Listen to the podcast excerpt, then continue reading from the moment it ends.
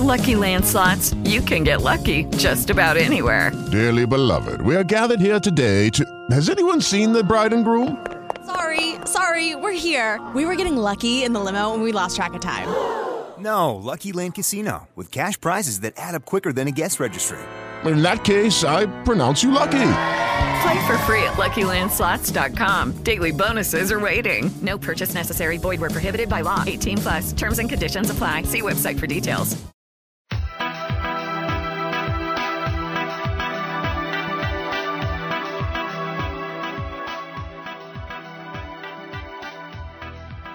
Welcome to the future of the music business. This is Steve Gordon. Today it's my pleasure to be speaking with the authors of Clearance and Copyright, Everything You Need to Know for Film and Television by Michael Donaldson and Lisa Callif. Mike and Lisa are partners in the entertainment law firm Donaldson and Callif in Beverly Hills. Their book, Clearance and Copyright, is now in its fourth edition, and it's a comprehensive guide to almost every conceivable rights issue that filmmakers, video makers, television producers, and internet content creators might encounter. Before beginning the conversation with Mike and Lisa, though, I'd like to remind my listeners that the forthcoming edition of my book, The Future of the Music Business, will be published by Hal Leonard soon, but you can read excerpts from the book now, including the foreword by indie artist Amanda Palmer and the introductory chapter on the current state of music business at this website, futureofthemusicbusiness.com. You can also pre-order the fourth edition from the site. So, Mike and Lisa, welcome to the future of the music business. Thank you. Nice to be here. Mike, when was the fourth edition of Clearance and Copyright published, and where is it available? It's available pretty much everywhere. Amazon, all the various outlets on the online. Um, at this time of year, many university bookstores because it's a textbook in about 50 film schools. Uh, and of course, uh, online either through the publisher or our office, although we, we prefer people go to Amazon to get it. Okay. Well, I've been reading through the book, and I really find it to be fascinating. It's a great read, and it's a great guide for any feature filmmaker or documentary producer. In fact, there are so many topics that you address and great insights that you provide. It's hard to know where to start. But let's start here. Lisa, can you give us a brief overview of the book? Sure, and I think you did a great job about of it of doing that at the top of the show. And you said it was a comprehensive guide to rights issues that filmmakers encounter.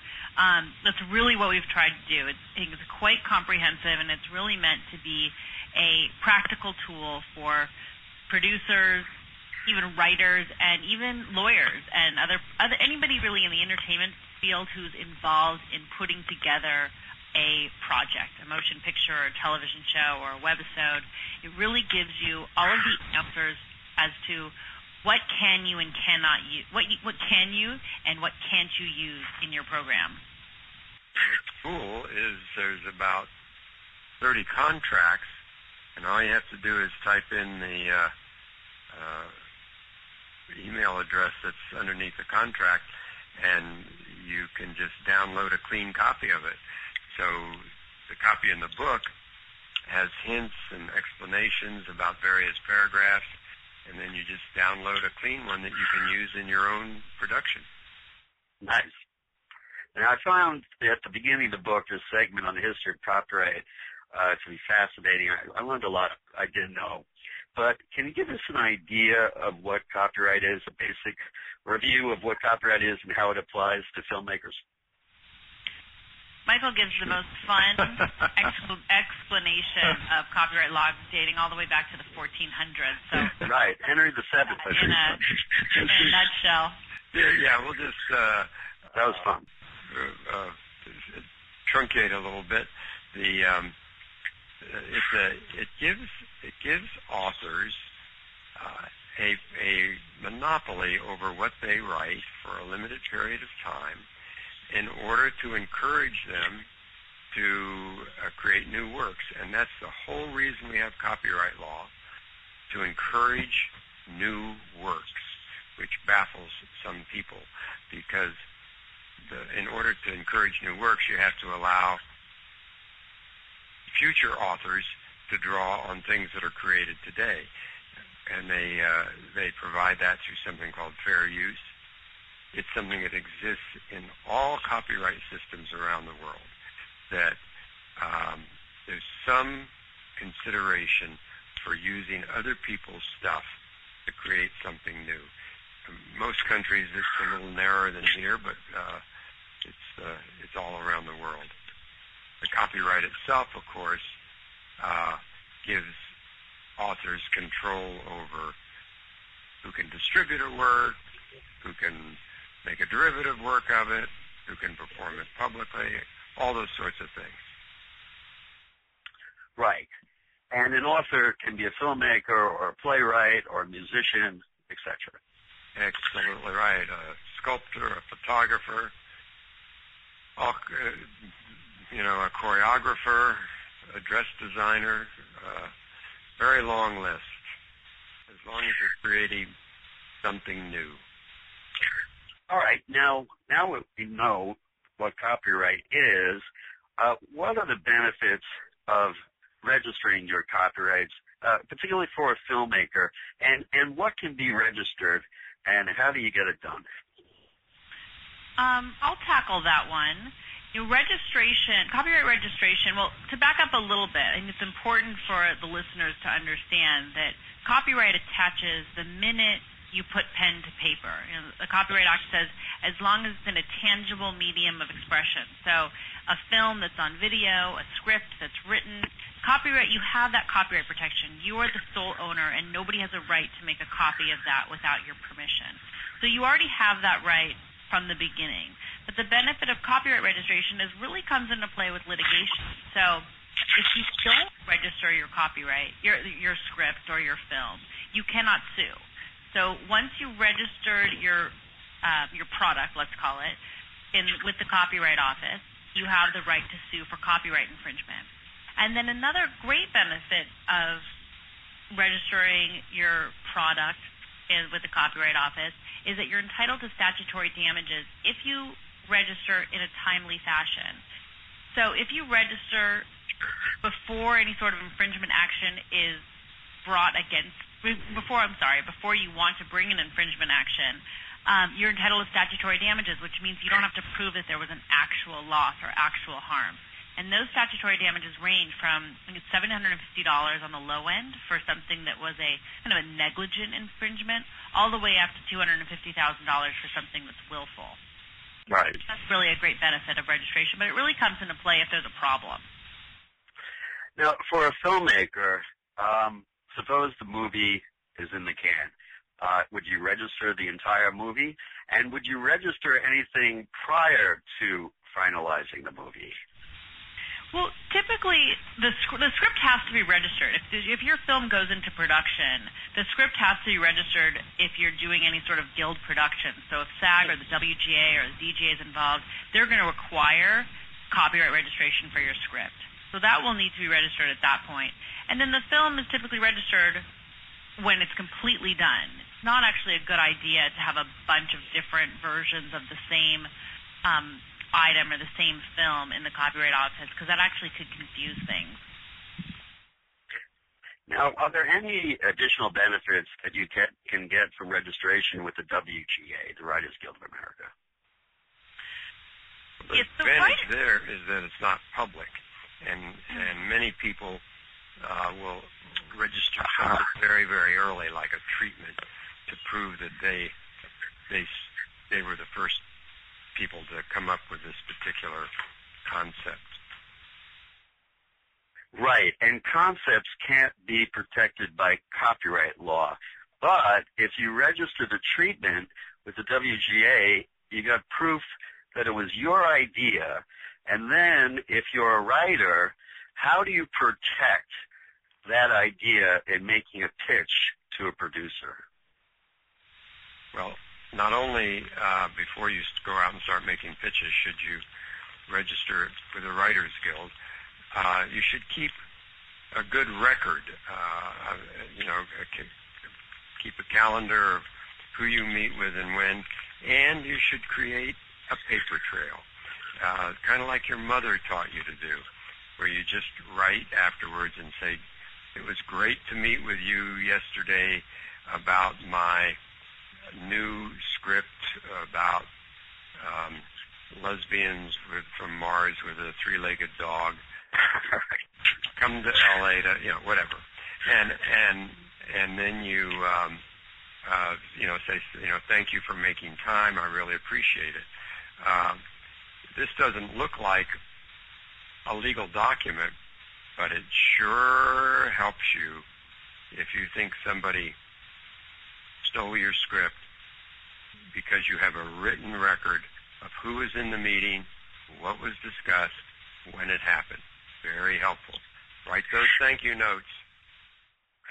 Well, what I love about the book is you back up uh, this guidance with actual cases where you show how certain writers won in court uh, for uh, their ideas, which they weren't compensated for, and the steps that they took in order to to win in court. Uh, so it's really helpful, uh, and I learned a lot from that section. Uh, but since this show is primarily about the music biz, uh, let's get into some music business issues, uh, but related to making movies. Uh, first, uh, if I wanted to use some popular music, say Elvis or Sinatra or the Stones in my movie, um, if I wanted that kind of popular music for my indie movie, my low budget indie movie, how would I go about clearing it? Well, um, the first thing you would want to do is hire a good music supervisor. And, you know, in our office, we do help with the licensing of music, really to review the licenses and make sure that all of the rights are there that you need to exploit your film with the music in it. But the first step is really to hire a music supervisor who has the relationships with the record labels and the publishers and even the estates and knows what's reasonable to get and what's not. You know, you may say, I really want this Elvis Presley song, and a lot of music supervisors might know, you know what, Elvis Presley's estate isn't licensing anything right now because they're doing their own project. And mm-hmm. valuable information about what's available, the cost of things, and they have those good relationships with those people so they can negotiate rates for you. You know, we work on so many small independent films, and people always want to get good rates on music and other types of intellectual property that they want to put in their movies. But it's tough to do when you're just a one-off producer. But if you team up with somebody like a great music supervisor who works on film after film after film, that music supervisor can really um, help you with getting those deals and making sure you have the music that you really want at a price you can afford. Yeah, and uh, my impression of music supervisors is they, they can also help creatively, that they can help you select new music that they have knowledge of because they hear so much and make uh, help you make creative choices. That's part of the job of the music supervisor as well, right? Yeah, and that actually can be the main role of some. You know, some do just the creative, some do just the clearance, some do both.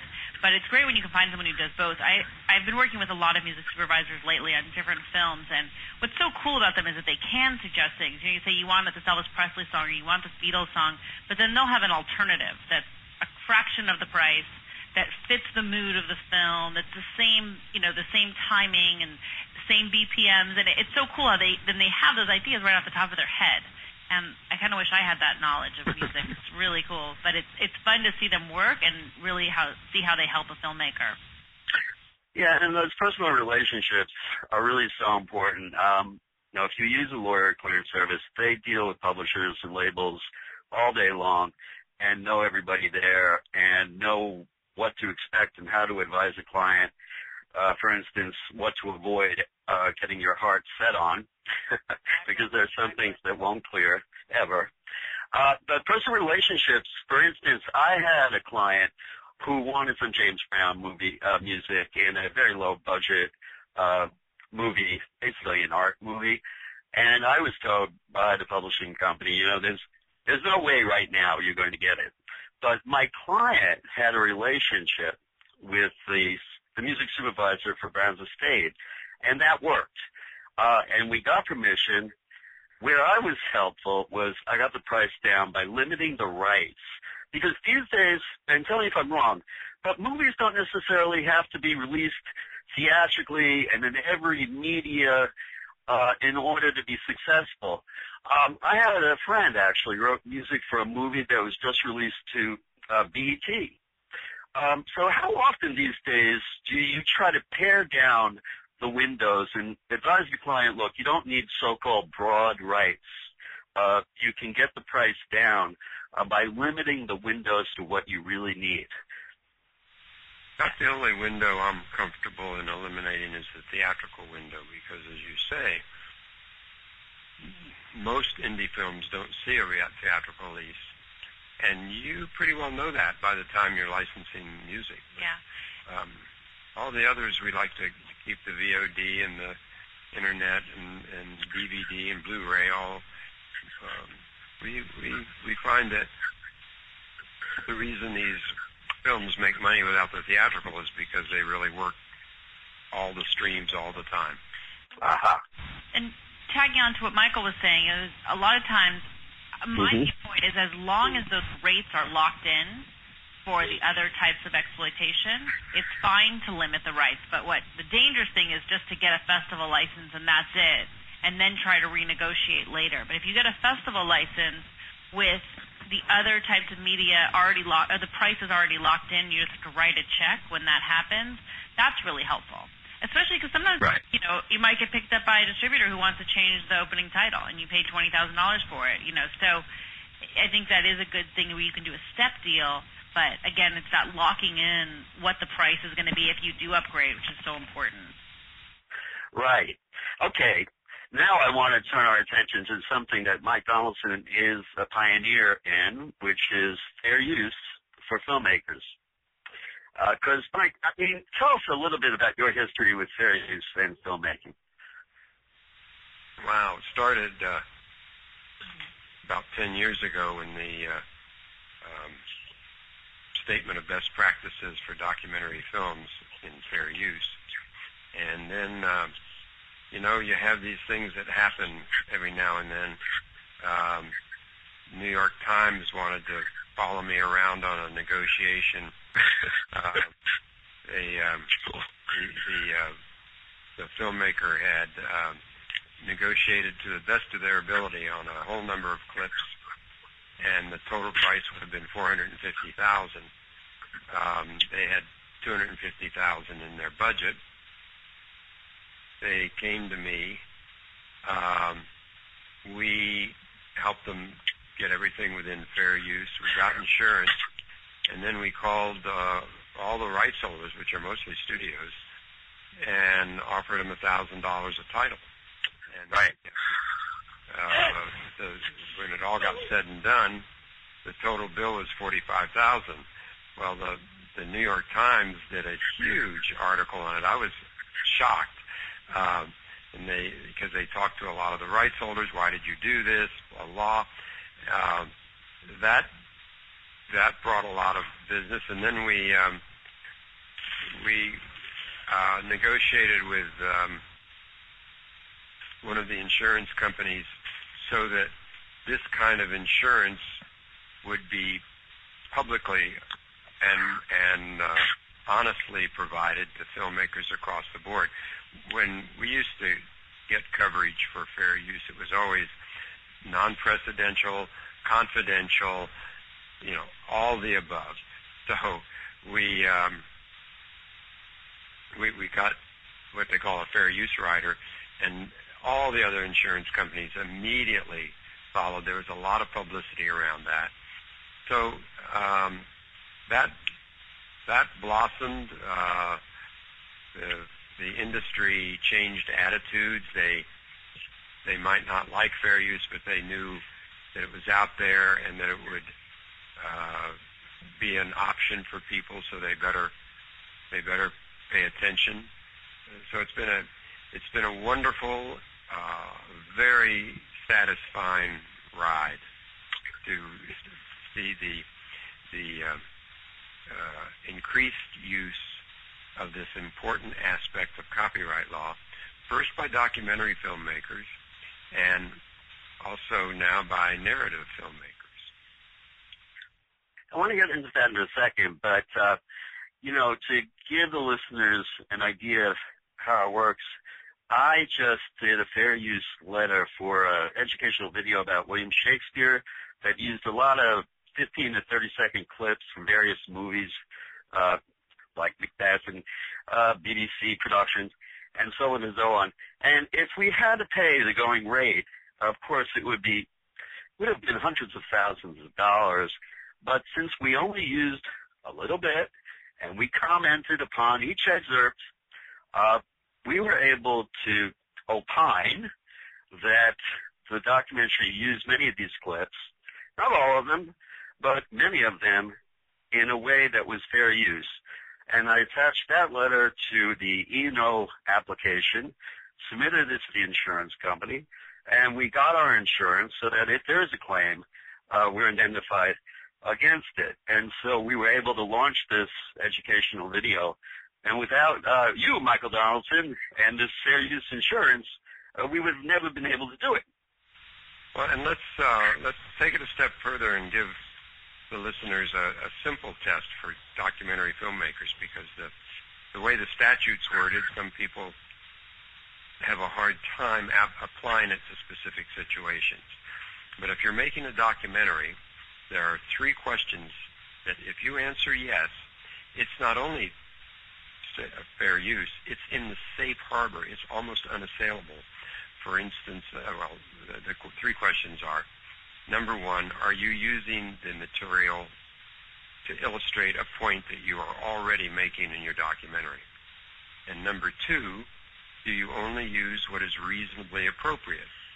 And number three, is the connection between what you use and the point that you're illustrating clear to the average viewer.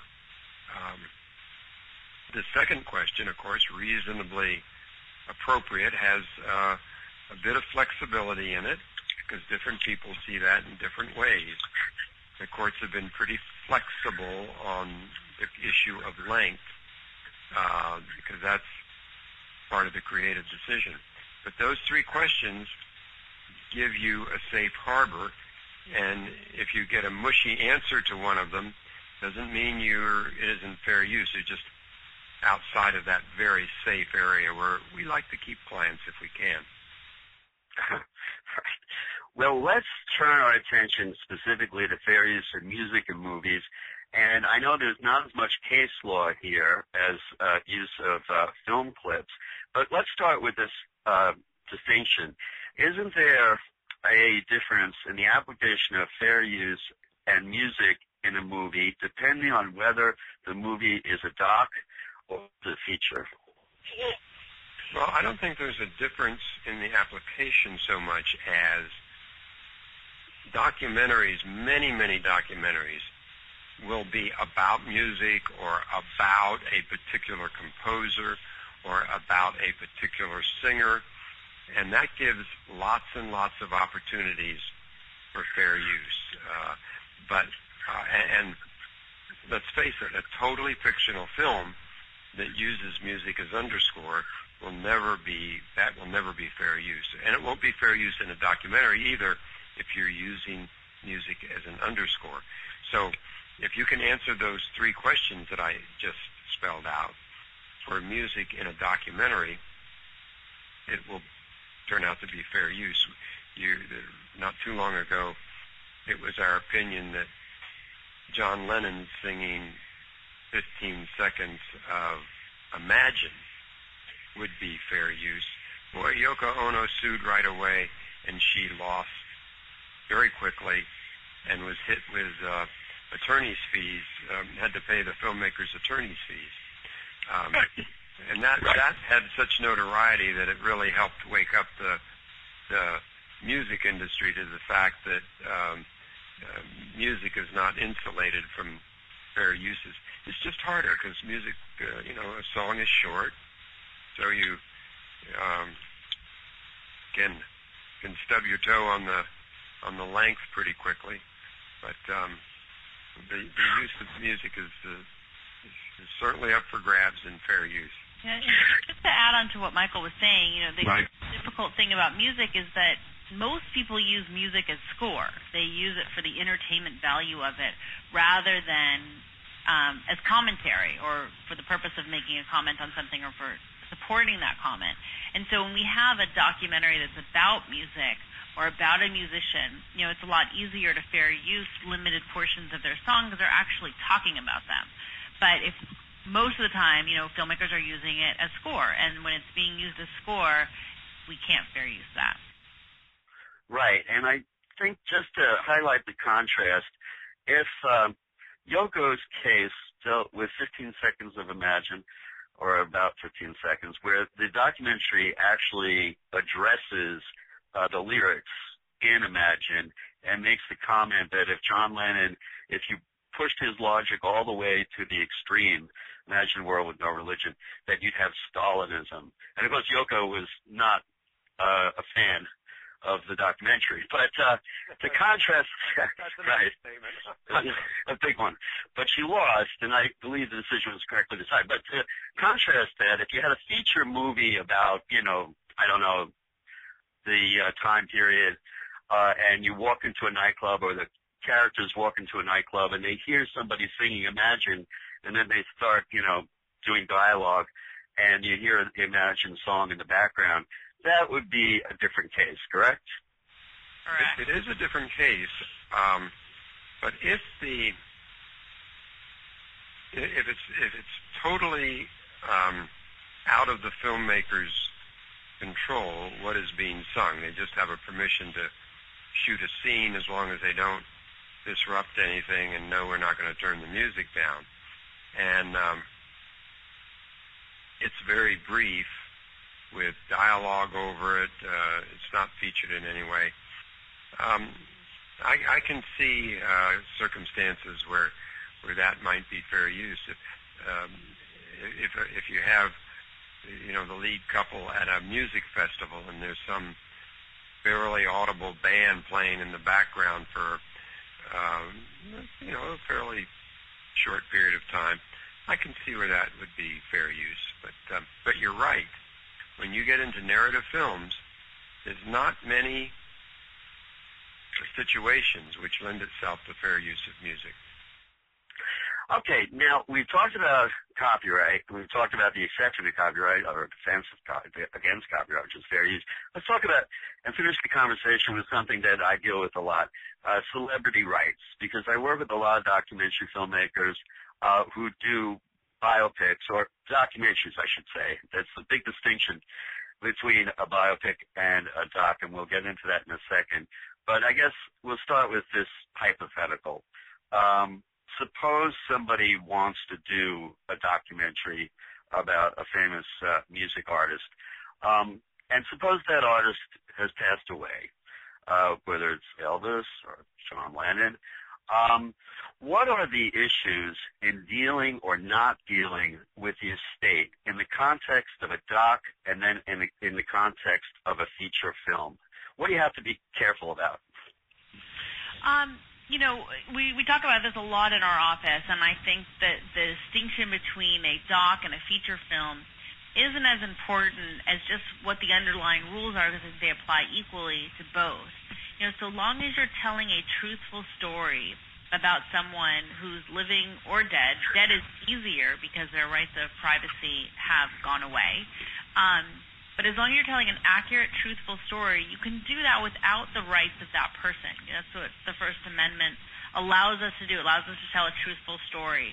Um, a lot of people get caught up with, I need the life rights, I need rights to do this, I need rights to that. And there's a lot of very good reasons to have life rights, but from a legal perspective, you can go ahead and make your project without obtaining any rights, so long as you're relying on accurate information that's publicly available.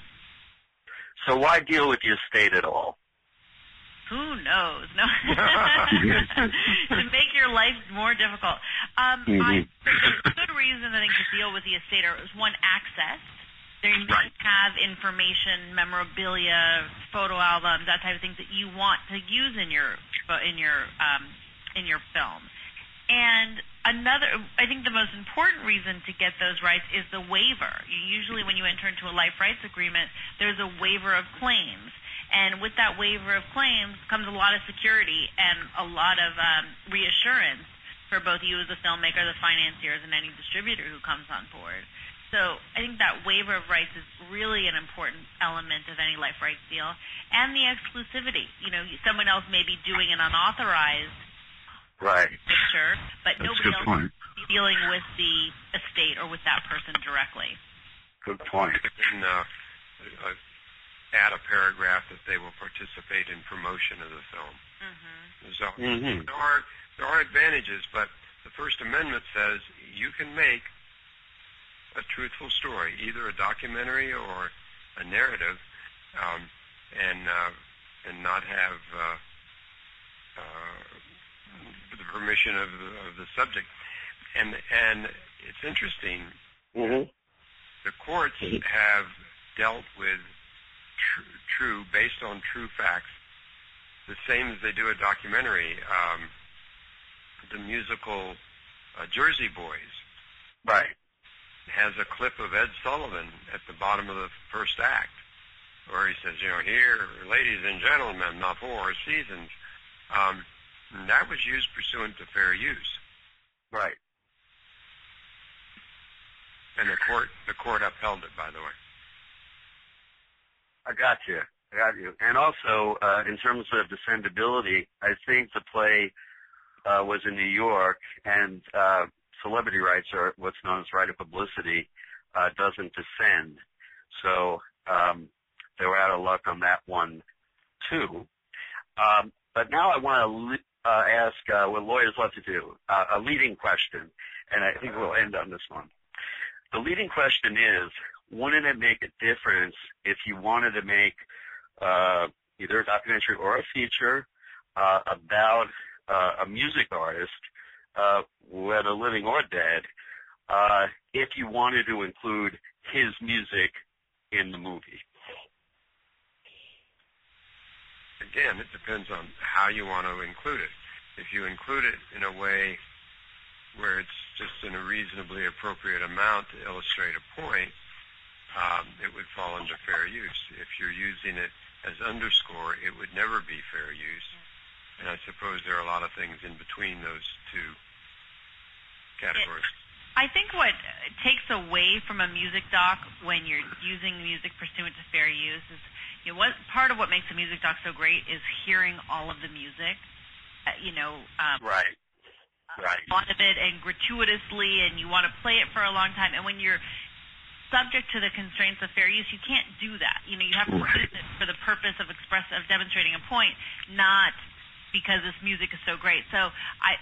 A lot, we work on a lot of music docs, and there's always a combination of fair use and license, and I think that lends itself to the filmmaker being able to play a lot of music, but then also have some songs that may be impossible or difficult to license, use those under fair use. But to do a whole music doc under fair use, and you're going to come up with one of those, what may be one of those, like, you know, inexpensive, kind of short bio docs on, on an artist where they don't really play any music and you wonder why there's no music in it because they didn't get the rights. Um, so that that's what I, you know, what's hard about uh, Yes, I think that's a great point. Yeah, and to give you an example, we did a movie called a documentary called "The Night James Brown Saved Boston," where you see James doing full performances, and uh, we had the cooperation of the estate, if you can believe that, and uh, because the estate is, uh, you know, that's a drama in itself. but uh, we had the cooperation, and uh, we got licenses to use the music because James Brown wrote a lot, and if we didn't have the cooperation of the state, we couldn't have used the music the way we did. Uh, folks, it's been a great uh, pleasure and honor uh, to have you on the show. Do you have any parting shots for our listeners about the book or anything else? Well, we we uh, we always love to plug the book because it's so helpful to so many filmmakers, and and it saves them so much money. If you go to a lawyer having a good handle on fair use or a good handle on uh, life story rights, or uh, you're just much much better off. So we we love to plug the book. We uh, we we've been told by so many filmmakers about uh, how much money it saved them, especially on their first or second film, where they're just getting started. They don't have a lot of extra money, and uh, they have reliable, uh, a lot of reliable information. It's called Clearance and Copyright, Everything You Need to Know for Film and Television by Michael Donaldson and Lisa Callif Partners in the law firm of Donaldson and Callif in Beverly Hills. Thanks, folks, for being on our show today. Thanks, Steve. Thank you. Good to be here. we are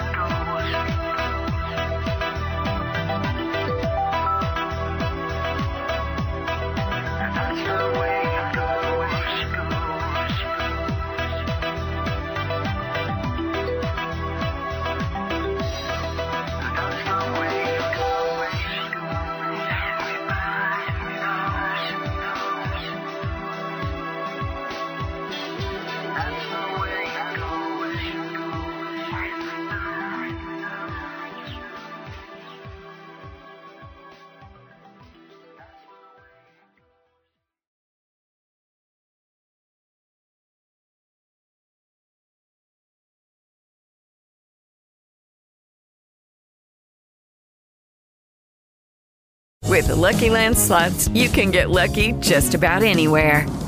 This is your captain speaking. Uh, we've got clear runway and the weather's fine, but we're just going to circle up here a while and uh, get lucky. No, no, nothing like that. It's just these cash prizes add up quick. So I suggest you sit back, keep your tray table upright, and start getting lucky. Play for free at LuckyLandSlots.com. Are you feeling lucky? No purchase necessary. Void where prohibited by law. 18 plus terms and conditions apply. See website for details.